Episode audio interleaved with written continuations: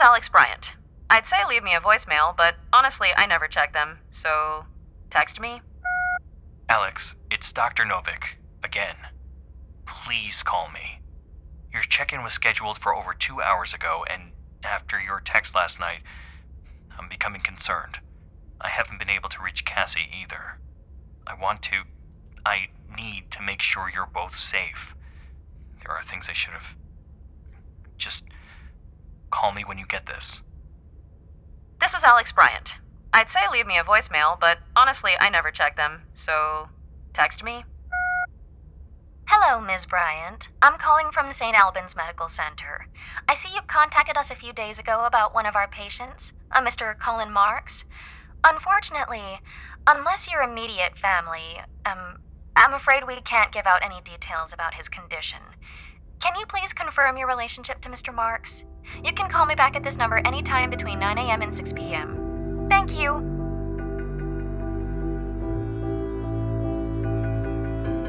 Realm presents Memory Lane Season 1, Episode 5. Hey friends, it's Fred Greenhalgh here, producer and head of audio here at Realm. There's a new show I think you'll be interested in called Ominous Thrill. It's an anthology of character driven dark fiction. In its next episode, titled Being True, Stuart hits his breaking point and turns to the dark web to order the end of a troublesome client. But the mysterious woman who answers his call proves to have even darker needs of her own. Here's a short preview. You want to know why? I, okay.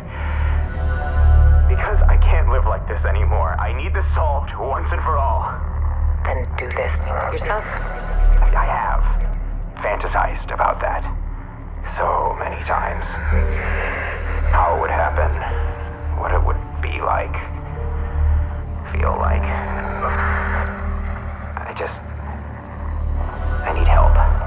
Professional help. Ominous Thrill is out now, everywhere you listen. Who among us doesn't enjoy a good mystery? And especially when solving it means that I get to bring out my competitive side, even if it's just me against the clock. I just can't wait to uncover all the secrets. So, June's Journey is a game that is completely up my alley, and I think you'll love it too. In June's Journey, a hidden object mystery game, you play as June Parker, who's on a quest to solve her sister's murder and uncover her family's many secrets. Each chapter brings you deeper into the story, and it's set in the roaring 20s, so beyond uncovering clues, you get to experience the glitz and glamour of the time. June's Journey is definitely not a game I play mindlessly, which I love because I get genuinely invested, and a lot of it is a race against time, so there's a little fun added pressure of trying to find the clues as quickly as you can in each scene. There are also tons of ways to customize the island that you're on, learn more about the characters, and then new chapters are added weekly, so you really can't run out of things to explore. So if you think you're up to solve this case, download June's Journey for free today on iOS or Android, or play on PC through Facebook Games. June needs your help, detective.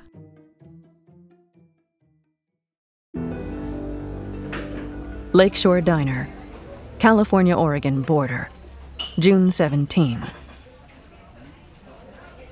I shoulder my way through the busy diner, balancing two coffee cups on a styrofoam tray in my left hand. My phone buzzes, but I ignore it. I know it's Dr. Novik. Again. I'm pissed at him, almost as pissed as I am at Cassie. Where do they get off, talking about me behind my back? Plotting like I'm just some pawn in their game? As if my brain is a toy. I'm done with this study. Done with Cassie. As soon as this road trip ends, I'm running as far from her and her denial as I can get. But for the moment, considering we're stuck in the same vehicle and I can't exactly abandon her at a truck stop, well, she's less impossible when she's caffeinated. We're supposed to have breakfast in this diner, then hike up to a lake where Cassie and her friends rented cabins back in the day. Cassie wants us to spend the night, but being Cassie, she refused to let me call ahead or book a cabin for ourselves. She thinks that would ruin the full experience. Last time we just showed up and there were plenty of cabins available. As if life is that easy. At least we have the VW as a backup bed option. Through the window, I notice Cassie's still sunbathing on a towel on the roof of the bus. She's wearing short shorts, and her top is tied just under her bra. It's warmer this morning than it has been for the past few days, but I glance around the diner, embarrassed. Don't get me wrong, I'm body positive, but she's my mom. Then again, the crowd here doesn't seem to mind. A pair of truck drivers stare at her taut stomach from their seat at a window booth without bothering to hide it. The waitress behind the counter catches me watching them, and she rolls her eyes. The universal signal for women taking note of men's bullshit. Still balancing the coffee, I brush past them with a glare and head out the door. Here you go. She only rolls over and sticks a hand over the side of the roof, exposing some cleavage. I pass her a cup. Feeling better this morning? A little. I told her I had a headache last night. Anything to get her to leave me alone. I spent the majority of the night pacing around and around our van, and the rest tossing and turning in my bunk. Three nights of terrible sleep are taking their toll. All I could think about was the man I saw in her memories. The way he spoke to Cassie. How he'd said, We need to think about what's best for all three of us now. And then the words that I'd overheard my mother say to Dr. Novik on the phone last night. I was afraid of what he might do if I stuck around. Which is the truth? Did I imagine the man entirely? Dr. Novik says memories aren't always accurate, but that seems like more than just misremembering some small detail. What isn't Cassie admitting? Maybe there's a reason she won't tell me about the happy, smiling man who talked about their shared future with hope and excitement. A man I can't imagine walking out on her. On me. And what about the place she mentioned in the memory? Somewhere called Amised or Amisad? I tried to search for it on maps last night, but I couldn't find any results. My mother's body casts a shadow on the pavement. I take a breath, preparing myself for the battle I've been avoiding. I have to broach the topic sometime. So, I lean against the bus. I need to talk to you about something. Did you put creamer in this? Cassie stares suspiciously at the coffee cup. Two, like always. She's leaning over again, and the truckers in the window have started to stare once more. I plaster on a huge fake grin and wave at them. One waves back, tentatively.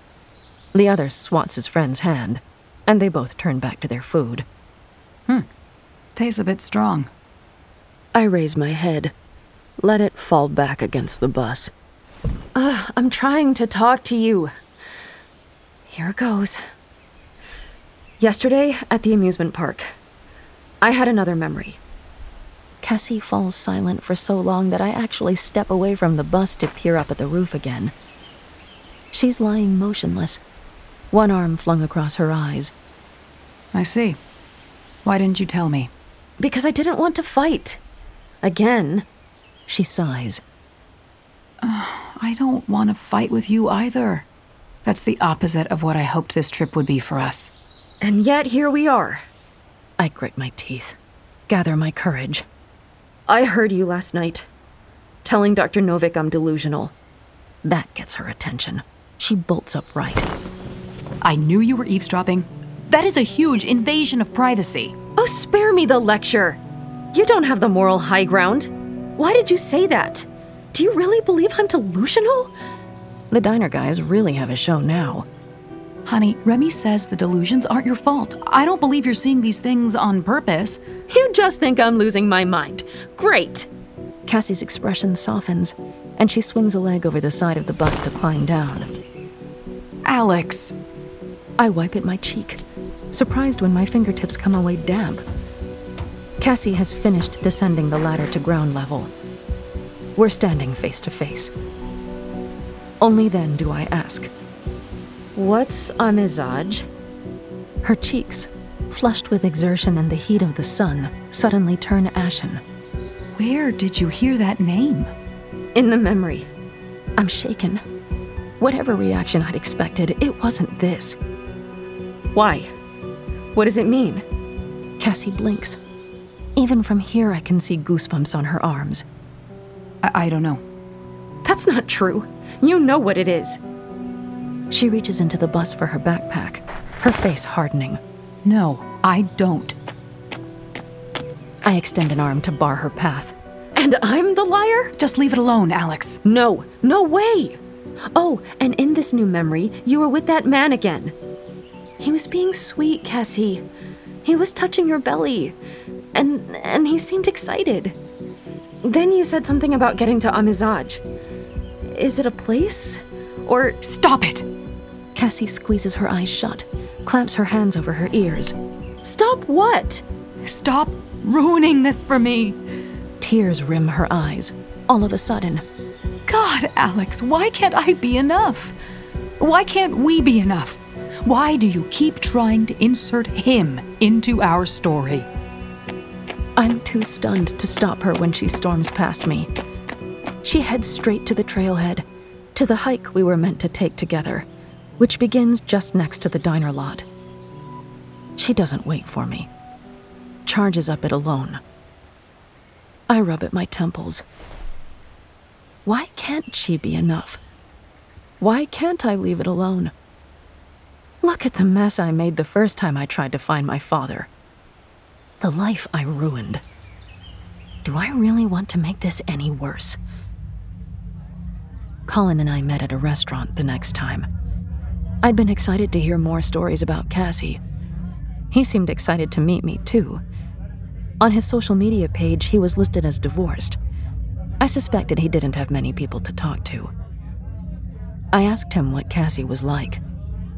Happiest, sweetest, most entertaining girl on the planet to be around, I'd say. For 90% of the time. I smiled. And the rest? He laughed fondly. the other 10%? She was an unholy terror. Usually, Cassandra was as open minded as they come. She could make friends with just about anybody and talk their ear off while she was at it. But every now and then, if you hit on one of her sensitive topics, boy, she'd let you know it. Sounds familiar.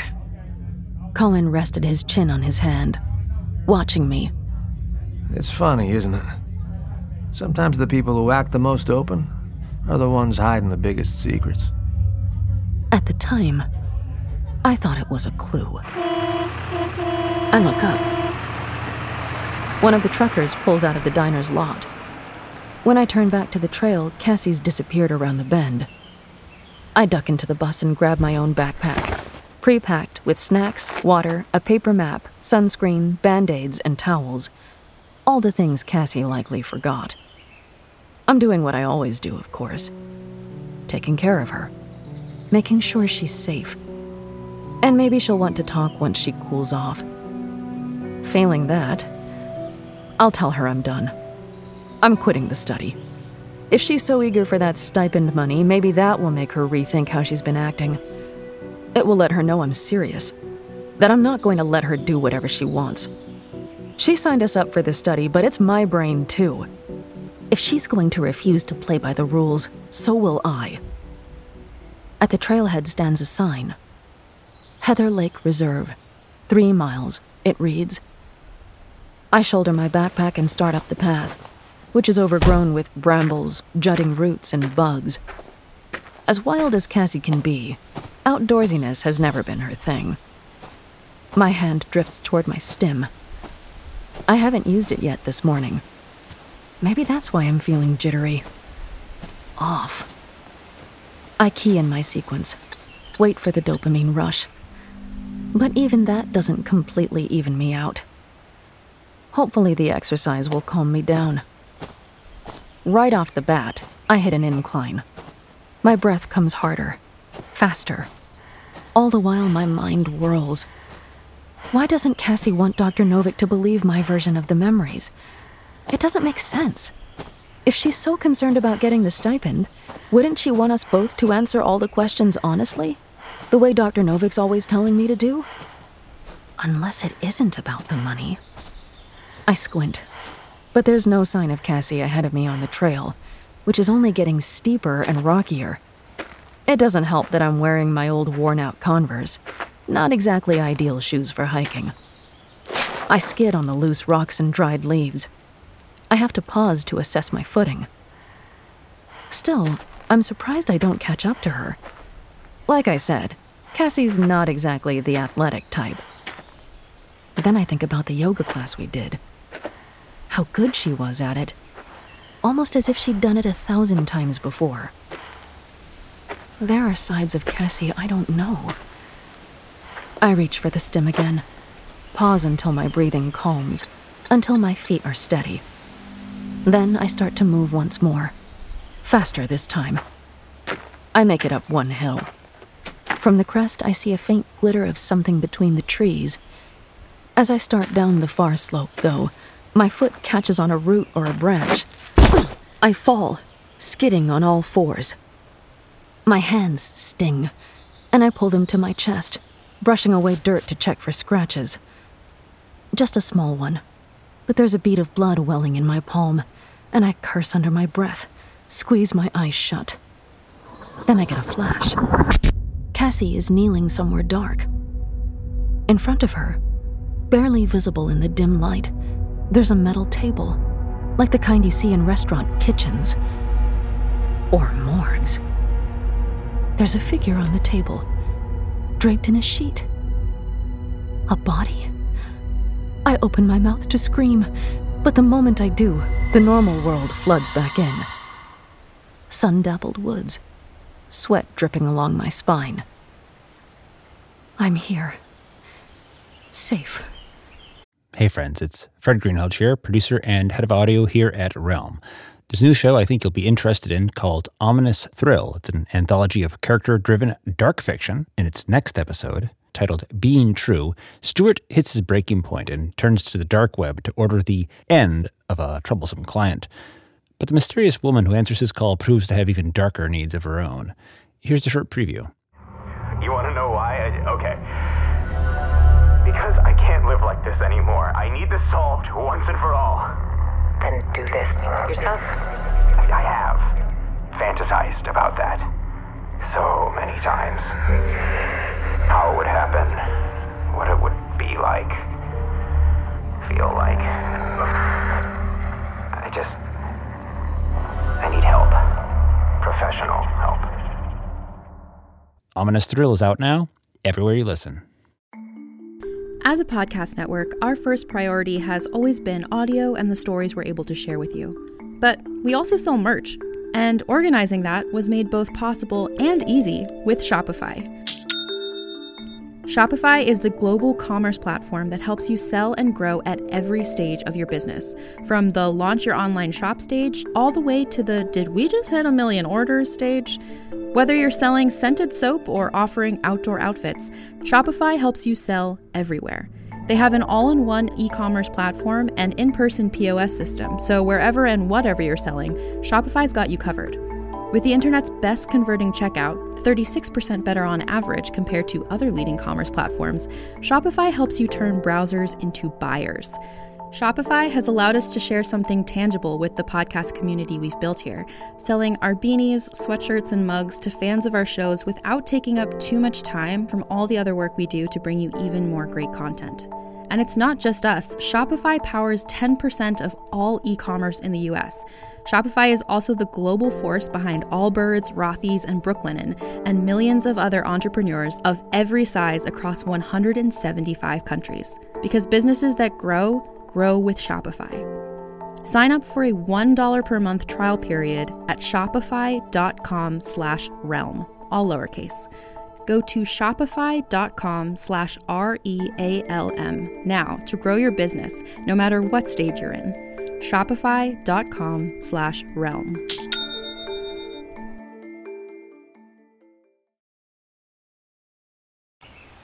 I stare at the cut on my palm. What the hell was that? But even though I wait, breath held, I don't see anything else. It doesn't feel like the other memories, immersive and powerful. It was just a blip, a glimpse, like the disembodied voice I heard in the redwood forest. A hint of a bigger memory that I can't access yet. What was that table? More importantly, who was lying on it? This makes no sense. Dr. Novik told me my mother wouldn't pass along any negative memories. But a dead body is definitely my definition of bad. Even in her flashbacks, Cassie's still keeping secrets, hiding from me. Unless it wasn't a real memory. Could it be like the flashes I saw at the start of the procedure? The quick wink of water closing over my head, that eye pressed close to mine? I saw a figure lying on a table then, too. The same person? I hit my stim one more time to stop the shaking. Then I struggle to my feet, shoulder my bag, and dust myself off. The sign at the next fork in the road points toward Heather Lake. Two miles. At least I'm closer. I hurry that direction, unable to shake the feeling I just saw something I shouldn't have.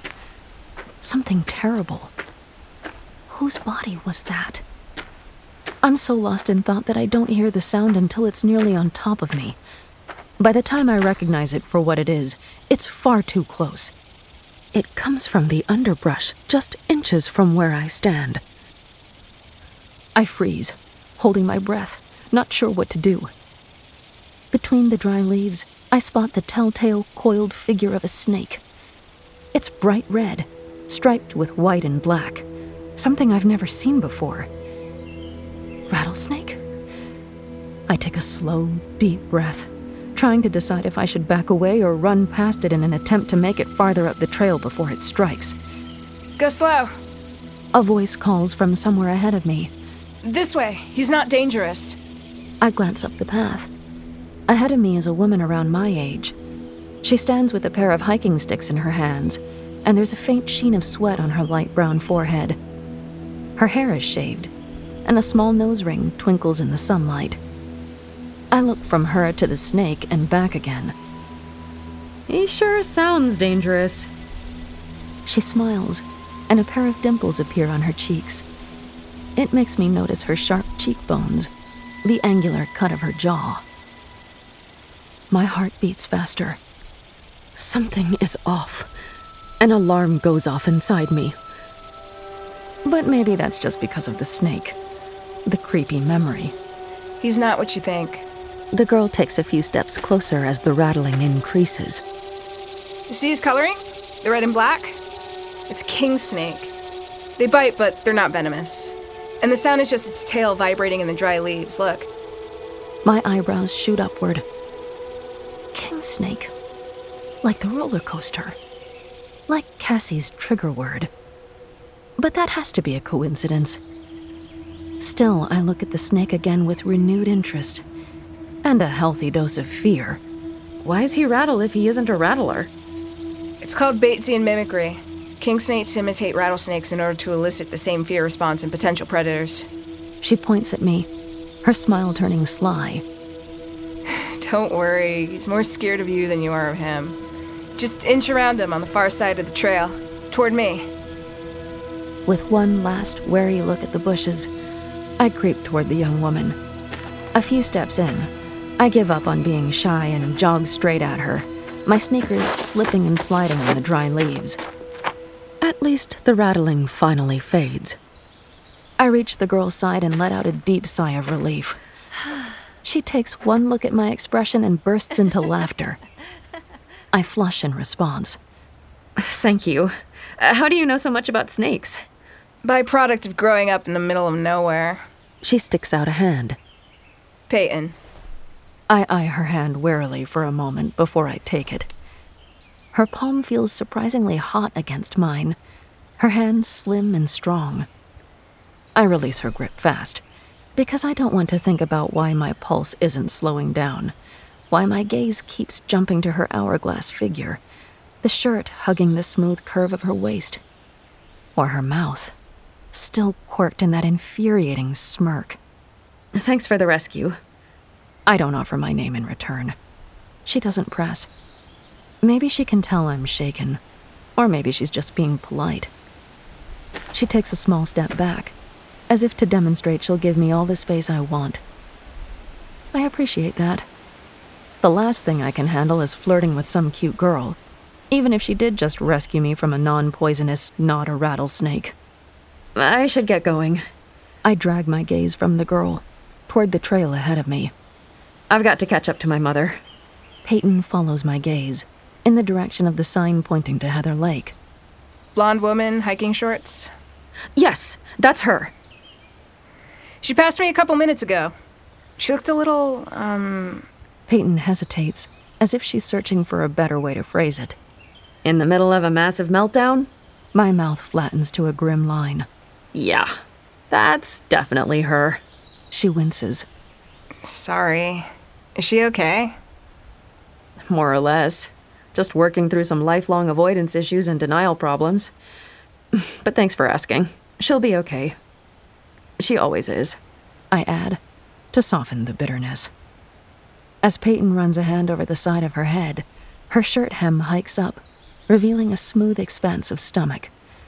Her arms are mega toned, too.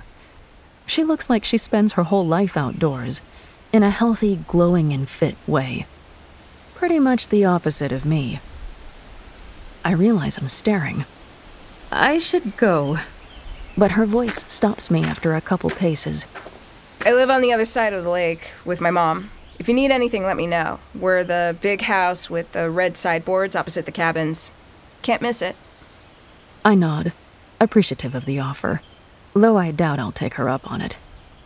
I can't imagine us staying here very long anyway. Thanks. I'll keep that in mind.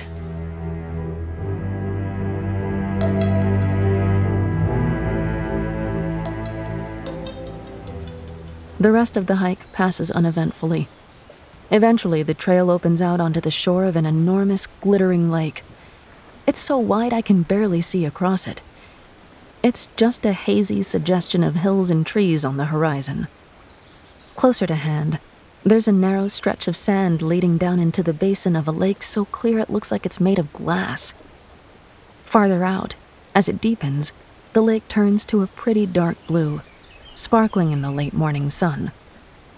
Nearby, there's a cute little row of cabins, all with differently colored rooftops and matching white doors, navy blue siding, and short docks extending into the lake. Only one cabin looks occupied, with a boat parked out front and a big 4x4 in the driveway. A curl of smoke drifts upward from its chimney. Definitely not Cassie. I turn away from the cabins to scan the beach itself. Farther along the shore, I spot a figure sprawled on a rock outcropping. Tanning again, like she doesn't have a care in the world. But it puzzles me. Peyton said Cassie looked mid meltdown. I pick my way across the shoreline until I'm within earshot. Cassie? My mother doesn't react, doesn't even move. My pulse picks up, and I think about the vision I had the body on the table. Cassie! I try again. Mom! I sprint toward her. This time, she lifts her head and smiles like a contented cat. It makes me furious. I was worried. In retribution for the scare, I circle around to stand in her sun, my body casting shade across hers. She gestures for me to move. What do you want? I want to finish our conversation. I sink down onto my heels, stretching out my thighs. Did you at least book us a cabin for tonight? Cassie shuts her eyes without responding. When her breathing eventually evens out, and I realize she's actually gone to sleep, I surge back to my feet. Another scan of the beach reveals a sign for the cabin rentals, along with a phone number to call. Well, at the very least, I can get our housing for the night settled. I'm walking toward the sign when it hits me. The now familiar haze. I barely have enough time to crouch on the ground before the memory sucks me under. This time, Cassie's staring out over the same expanse of water. Only it's nighttime, a full moon bright and heavy in the sky. She's wearing nothing but a white shift dress that barely reaches her knees, standing far enough out in the lake for the hem to skim the surface. She's tan, I notice, the kind of deep golden brown that Cassie only gets by the very end of summer. When she wraps her arms around her middle, I'm astonished. She's showing. In all the other memories, her belly was flat. Now the bump is large enough to fit in two cupped hands. Her legs feel numb from the knees down, and goosebumps rise on her arms. From the temperature of the air, I'd guess it's fall, maybe late September. But Cassie's road trip was in June. Farther. Someone orders, a woman, and her voice sounds so familiar. But I can't make Cassie turn to see who it is. A hand shoves the small of Cassie's back, none too gently. She stumbles forward, her numb feet tripping along the bottom of the rocky lake bed. Her heart slams in her chest, and goosebumps have risen all over her body. Yet she doesn't fight the woman, doesn't try to run to shore. Why? In the distance, there are other voices, chanting something, words I don't recognize. Then someone, or something, howls. Cassie shivers. The water has reached her waist. The hand returns, grabbing her shoulder hard enough to hurt. Please. My heart wrenches at the sound. I've never heard her like this. The woman wrenches her around, and I think, finally, I'm going to see her face. But all I catch is a brief glimpse of other figures on the shore, a whole mob of them, watching and chanting. A few hold flaming torches over their heads, and in the flicker of firelight, their mouths seem wide and furious. There's another howl, a smattering of jeers. Then the woman pushes Cassie backward, underwater. Icy lake water closes over her head. Cassie starts to thrash. Ripples rise from her mouth. Her eyes are wide open, staring, and I'm right down there with her, experiencing the same terror. I can see the shadowy outline of the woman bent over Cassie, holding her down. Cassie struggles, but she can't break free. She's choking, drowning. She's going to die. My eyes fly open, and I'm kneeling on the sand in broad daylight again, my chest heaving. I cough. Retch. Double over and nearly puke from the force of it. She's okay. Cassie's okay. She survived. You're okay too. You're here. But what was that? My body won't stop shaking.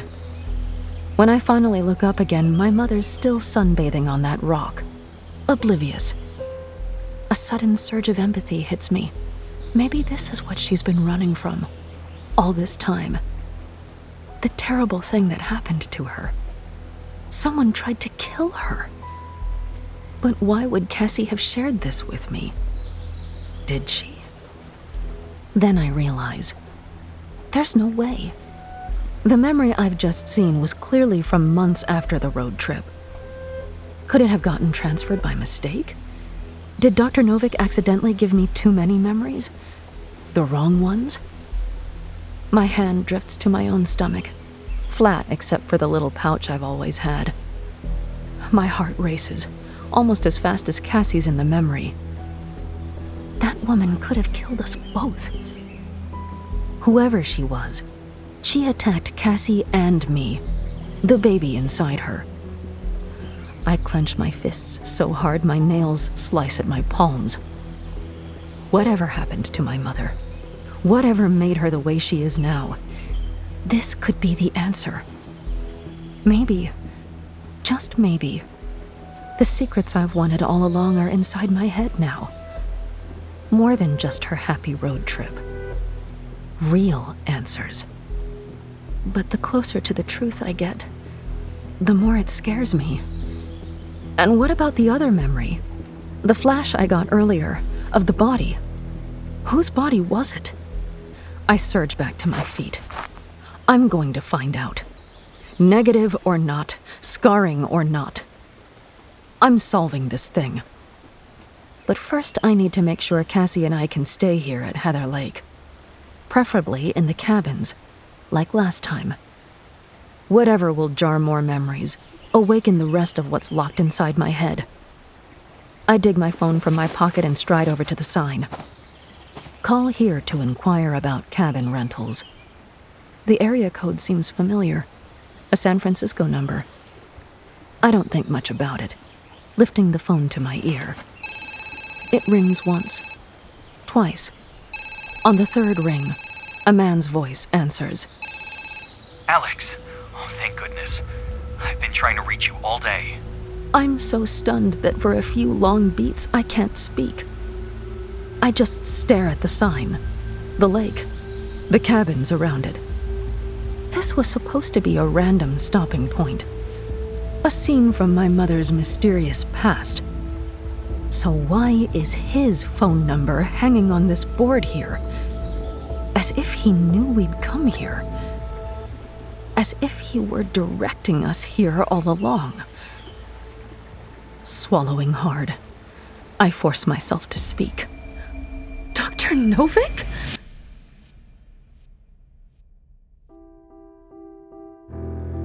You are listening to Memory Lane Season 1, created and produced by Realm, your portal to another world.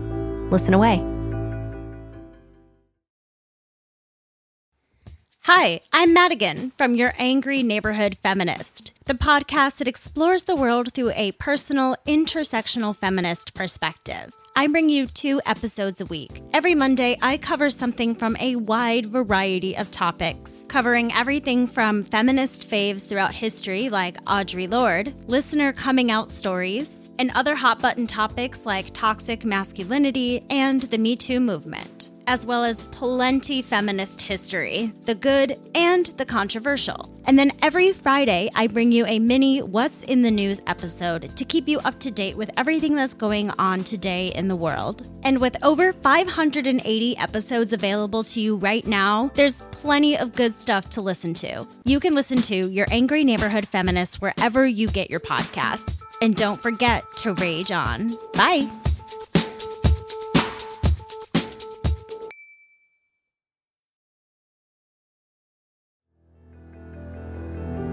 Memory Lane is written by Sara Shepard and Ellen Goodlett, produced by Rhoda Bayessa and Haley Wagreich, and executive produced by Molly Barton. Performed by Emily Wu Zeller, Leanne Marie Dobbs, Chris Shula, Elliot Schiff, Cherie Wichard, Tiana Camacho, and Kaylin West.